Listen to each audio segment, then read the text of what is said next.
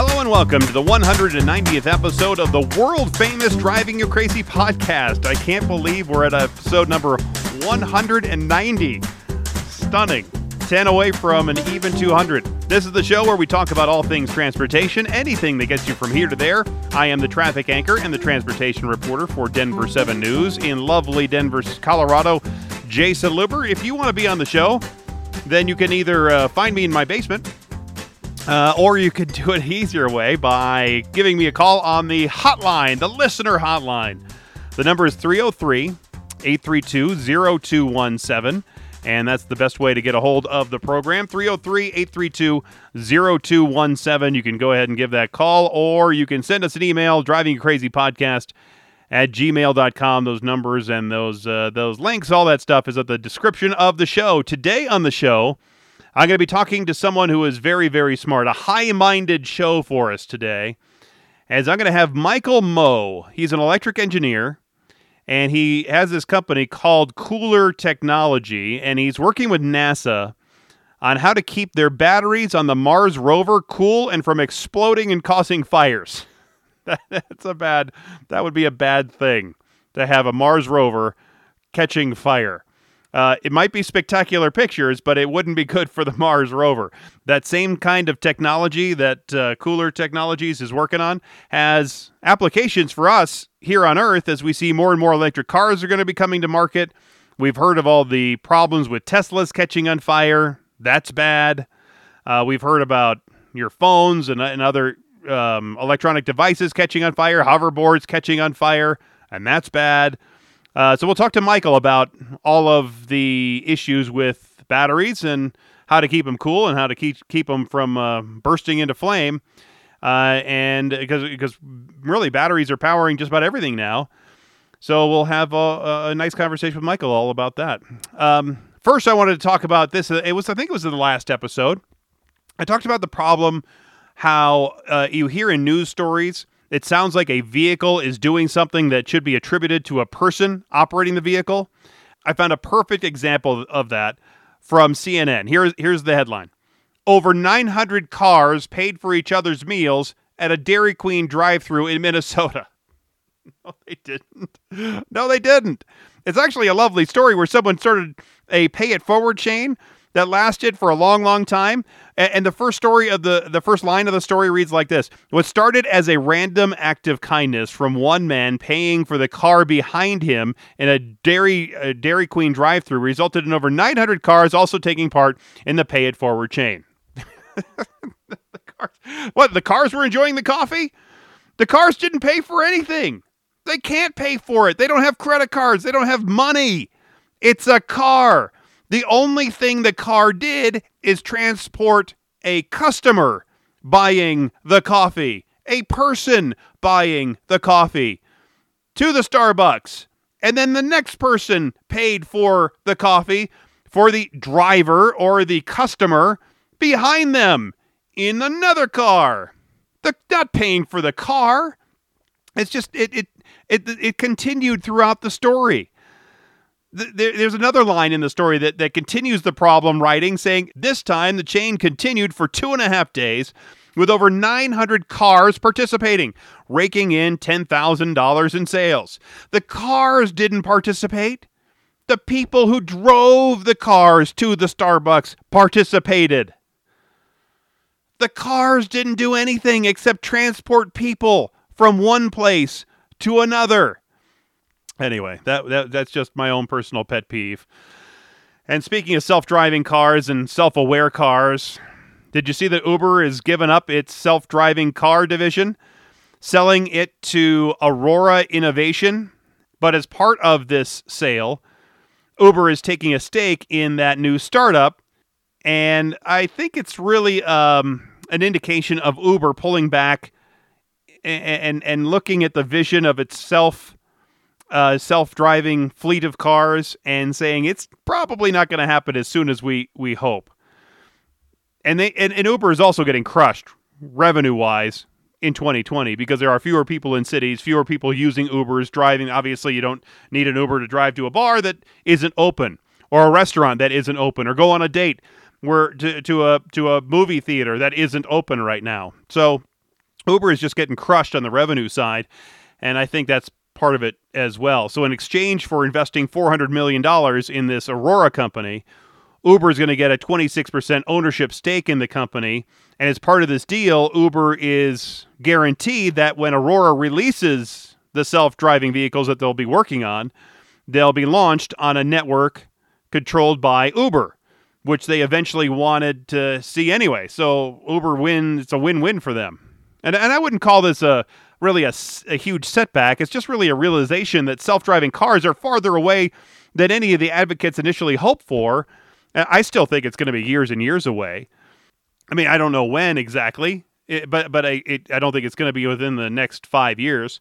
We will still see some of the autonomous technology be introduced into cars. The uh, the technology that keeps your car from drifting from lane to lane, and um, you know, there, there's other self-driving aspects. Uh, it comes even all the way down to uh, the automatic uh, lights on your car, turning your headlights on and off. I mean, that's technically autonomous technology. Uh, but we'll see more of that that helps you out as you drive the vehicle, but the vehicle is not going to be driving yourself. E- even as, as much as Elon Musk wants to get your Teslas driving themselves everywhere, uh, they're not ready to really do that right now. So, anyway, one of the emerging technologies that is still full steam ahead is electric cars.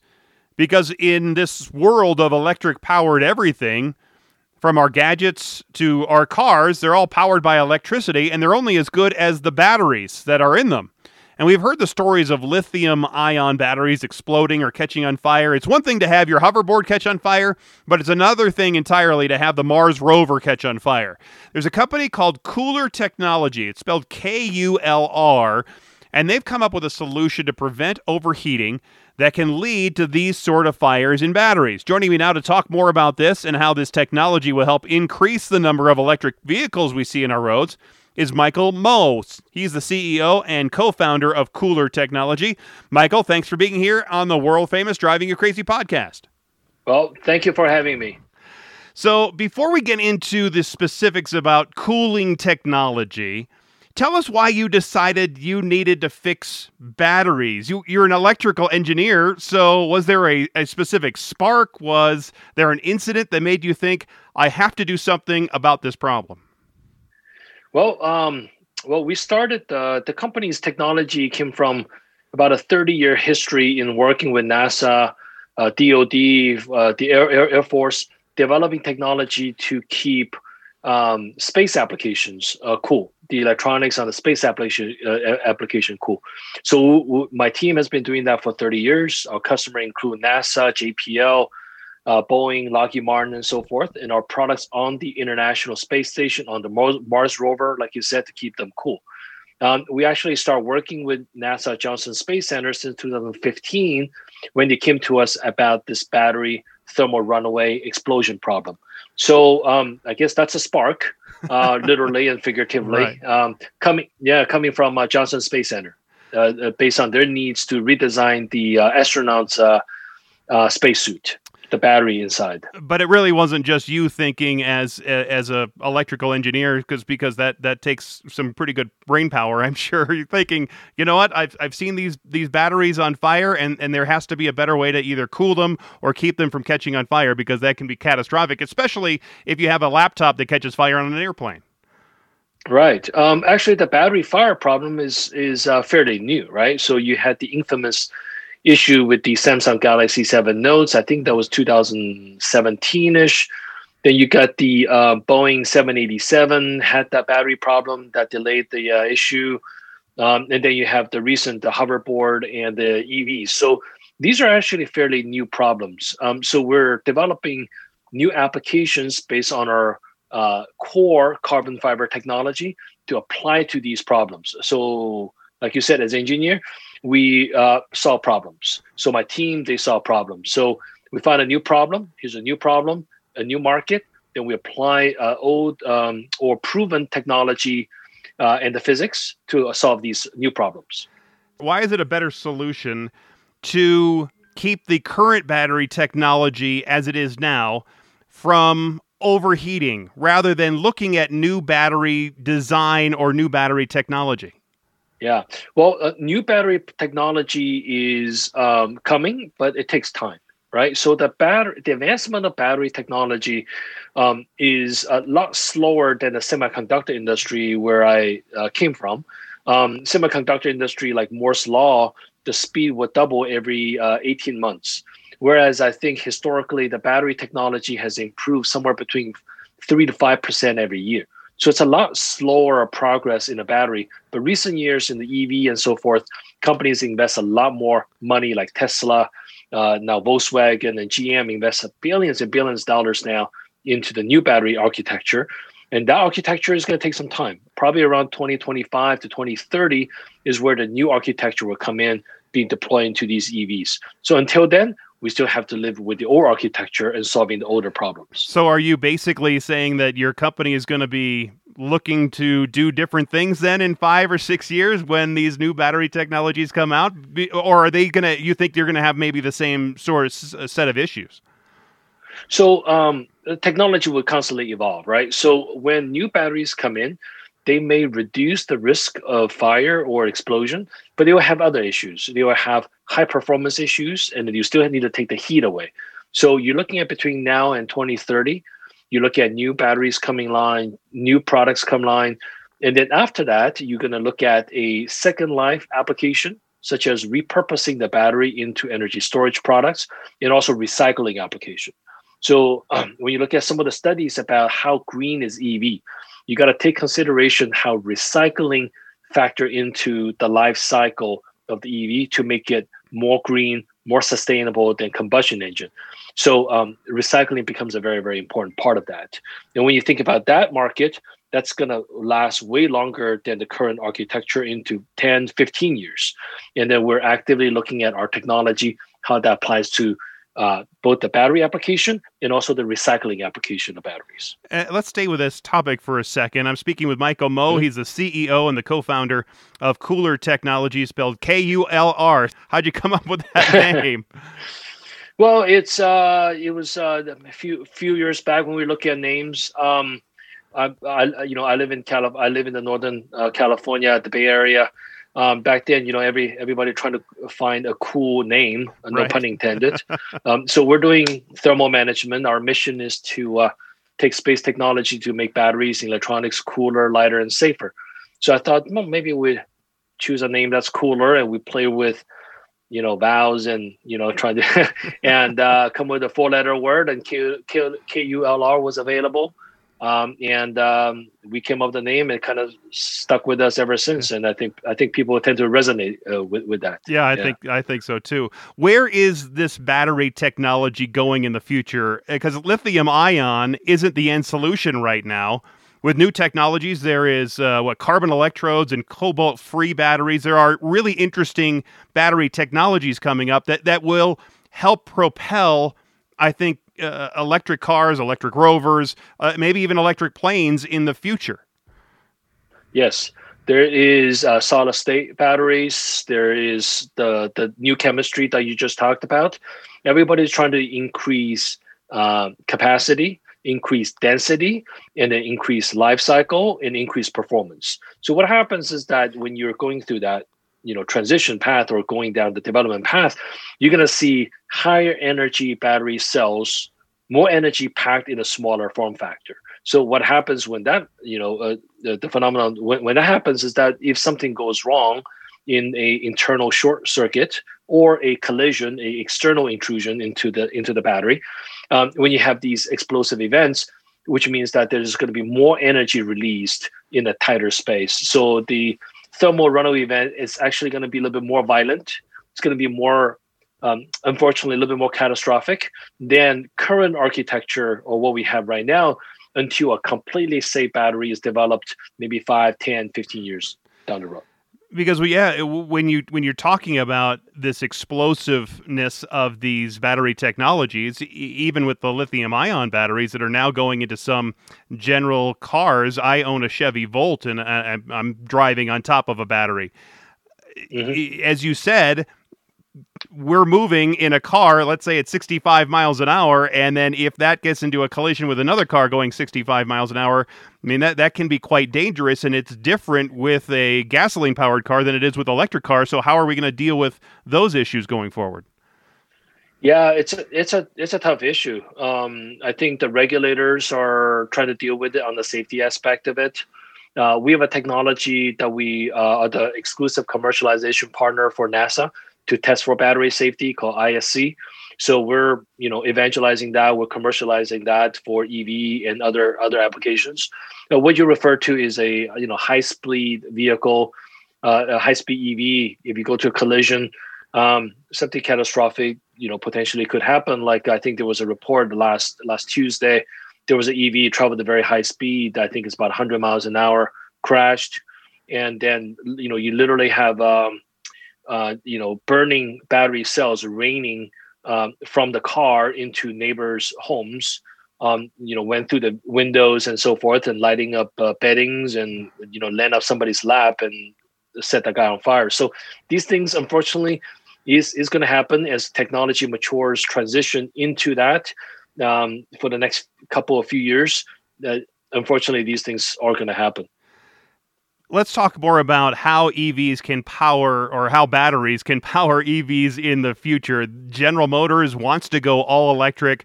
In California, the governor there says they want to have only electric, new electric cars sold by 2035.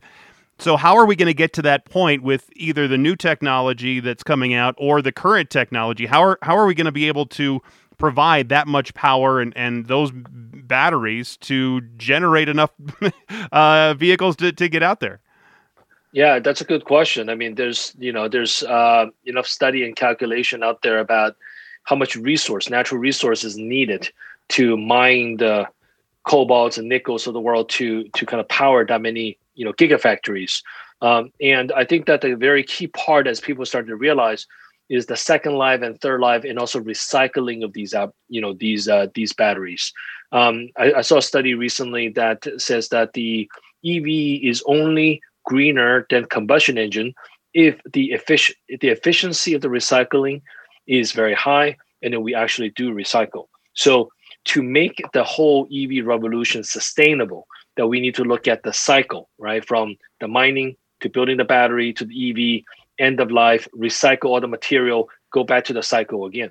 So how we participate that is that we have a technology to safely uh, store and transport these batteries. So when you look at new batteries in the car, if it crashes, you have these uh, catastrophic events. And then when you have used batteries, it's even more important how to transport them safely. So we developed technology uh, with NASA that's on the International Space Station right now to safely store battery. Now we're working with, with uh, recyclers to deploy that space-proven technology into the world of recycling to keep it safe and keep the efficiency high. Yeah, it's one thing to to do that for NASA and to do it for the space station and do it for a rover, but it's another thing to do it for John Q. Public, who has a, tow truck and he's just towing right. this car away. So how do you right. get your technology to the people that actually will be doing the the, the legwork when you have more EV cars out there? Yeah, it's working with the supply chain. You know, um, it, there is a there's a pretty robust supply chain or being established right now about battery recycling. You know, it's about working with the recyclers on on on actually facilitating that recycling, and also work with the OEM to establish relationships so that when they do the recalls and recycling of the of the battery, we are the uh, solution provider of choice to do that.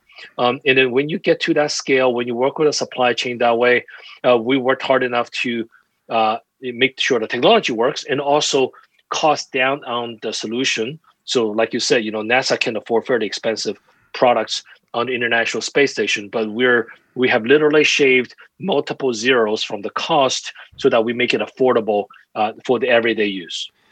Do you think, as an electrical engineer, do you think it's possible to reach a goal in 15 years to see only EV cars on the road in California? Do you think that it's possible to to really make the the giant leap between combustion engines and electric vehicles? Um, I think that it's possible to have new cars on the road, uh, majority or all EV in 15 years. Um, but I think all cars on the road would be a like a much tougher task because I think that if you look at the average car on the road in the U.S., I think it's about 11 or 13 years. That's how old the car is. So 15 years from now, you still have new cars, which is 90 some percent combustion engine. A lot of cars still going to be on the road. So on the road, a little bit different story. But new cars, uh, I would I believe it's going to be 100% EV or some kind of hybrid solution to make the whole transportation more sustainable. And part of the problem with people buying EV cars is the one that, that it, it's different in the way you have to think about your fueling. Right now, my wife can just drive around and oh, she sees the tank is a little low. She stops at a station, and five minutes later, she's off and she can drive another 350 miles. Uh, mm-hmm. If for somebody with a pure EV, whether it's a, a Tesla or a, or a Bolt or something like that, they have to think about it. You have to charge it up either every night or every couple of nights. You have to really think about your fueling of the vehicle. Do you think that's going to be a, a, a bump that too many people are going to have a hard time getting over? Um, it's a function of um, um, it's it's a function of how large your battery pack is and how fast you can you know recharge it. So fast charging is the killer app, right? If you can stop by somewhere fast charge at least fifty percent of it in five minutes, then it becomes less of a problem, right? You can only probably drive two hundred miles at a time. Then you need to take a coffee break, use a go use a restroom. But if that takes five minutes, you charge fifty percent, you can drive another two hundred miles that's great. So it's the range in the car and how fast you can charge. So fast charging is uh, is the killer app. And one of the key limit, limiting factor for fast charge is how much heat you generate. So then again, it's thermal management. So you take the heat away, you can you can charge it faster. Yeah. I'm speaking with Michael Mo. He's the CEO and the co-founder of KULR Technology. You can uh, find them online at uh, what kulrtechnologies.com. Absolutely. Yeah. KULR Technology, K U L R technology.com. Yes. Uh, w- do you think that this is the uh, dream to be able to get uh, all these EV cars on the road? I, I, I still have a, a hard time believing that uh, California is not going to see a huge uh, increase in uh, used vehicle sales in Arizona, in Nevada, in Oregon, where people are going to yeah. go there to go buy used cars that are regular combustion engines and then bring them back into California. Uh, yeah, it's it's possible, right? Right, and then also the our you know electric infrastructure needs to catch up too, right? I mean, there's unfortunately there's plenty of uh, wildfires that happened in California over the last couple years, right? So that's all caused by our aging uh, electric infrastructure. So you know, like you said, you know, doubling the EV is going to put a lot more, you know, ta- it's going to be a lot more taxing on the on the electric infrastructure. So that that potentially create um, a different kind of a issue as well. Potentially, isn't there the chance that we could see cars ha- have a battery pack that could take us a thousand miles? Isn't that a reality, or or at least maybe a future, not too distant reality? Um, a thousand miles, perhaps. I think 500 miles is already kind of somewhere there, right? So do you really drive 500 miles a day? So that's kind of a you know the $64,000 question. So a thousand miles, um, you know, because I think that because of the pandemic, uh, the, the ride sharing um, uh, the part of the application gets a lot less uh, coverage now, right? Um, I guess the holy grail was about ride sharing, um, share mobility, plus um, electric mobility. So you got a lot more utilization out of the vehicle, and you have sustainability in terms of the uh, in terms of the battery. So I think eventually a sheer mobility application um, that's pure electric, uh, potentially autonomous, uh, you know, um, that would be a, a, more sustainable way to go. If you still have individual cars, EVs, everybody drive, it's just one one one person in the car then the sustainability is reduced. Well, maybe the uh, technology really is from the Matrix. Wasn't it the premise of the Matrix movies that humans were batteries? That that we were batteries for machines? That the uh, right. the Matrix was uh, taking our energy? Maybe as we sit in the car, we somehow are transferring our energy into the battery of the vehicle, and then you can keep going. Maybe prote- maybe forever. Uh, There, there, you know, there it is, right? So I could be Neo, and you could be Mr. Anderson, right? Right. Yeah. okay. Perfect. I mean, you know, I'm, I'm just I'm just an idea guy here, Michael. I'm just an idea. It might be far fetched, but you know, you're the you're the uh, electrical engineer. You're the guy who who knows how to do these things. It's an interesting thought. No, it's interesting thought. Yeah, yeah. So, uh, finally, are, are there some other consumer applications to your technology? Something to keep my laptop from catching on fire on a plane, something for for my battery on in my cell phone to keep from catching on fire while it's sitting in my pocket. Yeah, that's it. That, that's the kind of the storage solution, right? I think we see um, a lot of um, kind of a power tools application now, right? Um, from your lawnmowers to your um, leaf blowers. A lot of these outdoor equipment um, guys are moving from diesel engine to uh, to you know to battery powered. So that's fueling a lot of interest. Um, when you have a large battery pack like that, somebody carries on the back. The last thing you want is that to start catching fire. So you don't want Right. so you don't want that. Yeah, and also your transportation of that too, right? So uh, Home Depots of the world, they don't want their uh, merchandise to catch catch fire. So a lot of safety concerns about that. Um, you got your laptops, yes, you got your cell phones. Um, the recycling aspect is really where some of the safety happens. The new phones, the new laptops, I think the safety ratings are, uh, you know, really good, fairly good. Um, but when you get to the end of life, when you are uh, recycling, when you are shipping a used product or maybe slightly damaged, and then the battery status is unknown, and you know that's where our technology can really you know come in and keep the battery safe. Um, so we see a lot of those kind of applications. Well, it looks like battery uh, recycling is the industry maybe I need to get into in the future here in the next couple of years because it sounds like that's really going to be a key component. Uh, you keep talking about battery recycling, and it sounds like that's going to be a big deal for us in the future. Yes, it is about uh, completing the cycle. Uh, uh, no pun intended. Uh, to keep the sustainability going. Yeah. Very, very interesting stuff here, Michael. I really appreciate your time and your insight and your uh, expertise in this. Michael Mo, the CEO and co founder of KULR Technology. Thanks again for being here. Thank you so much, Jason. Again, you can find out more about KULR Technology from the link in the description of this show. I drive an electric car with a generator in it. I think it's the way to go because I can keep going on gas, but I get that efficiency and the low maintenance of an electric car. And, and truth be told, the one of the reasons I get maybe you know what might be the main reason I bought an electric car is because I was getting mad about how expensive oil changes are and how I had to keep the car, regular gas powered car, maintained all the time. Always getting services done, always getting oil changes done, always do this and that and this and that. Electric cars are way less maintenance uh, than a regular standard car, and so that that it, but but the the joy of the electric car I have is that it has a generator in it, so I can just keep filling it up with gas, and I don't have range anxiety like this uh, friend of mine who at uh, at Denver Seven he bought one of those Nissan Leafs, and and he was driving in, and sometimes he wouldn't even turn on his uh, his air conditioning because he was worried about how much energy it was sucking up because he would get to work with like 15 miles left on his charge. And if he didn't charge it up at work or charge it up somewhere downtown he wouldn't make it home. I don't have that range anxiety which is which is nice. And i don't have all the maintenance costs that a regular car has. I'm still on at i'm at like 80 something thousand miles and i'm still on the original brakes. And i've had them looked at and they said they're fine. And so it really is amazing how well some of these electric cars will uh, will save you on maintenance. It really is it, it really is a nice feature of the electric cars. But the bad feature is if you don't have a whole ton of range, you're having to power it up. You're going to have to charge it up all the time, and so that's a bit of a pain. But I don't have to worry about any of that stuff. And, and as Michael and I were talking about, we were talking about California and their plan to phase out gas powered vehicles over the next 15 years. There's actually a pretty long article in the Wall Street Journal from back in September that looked at just that issue.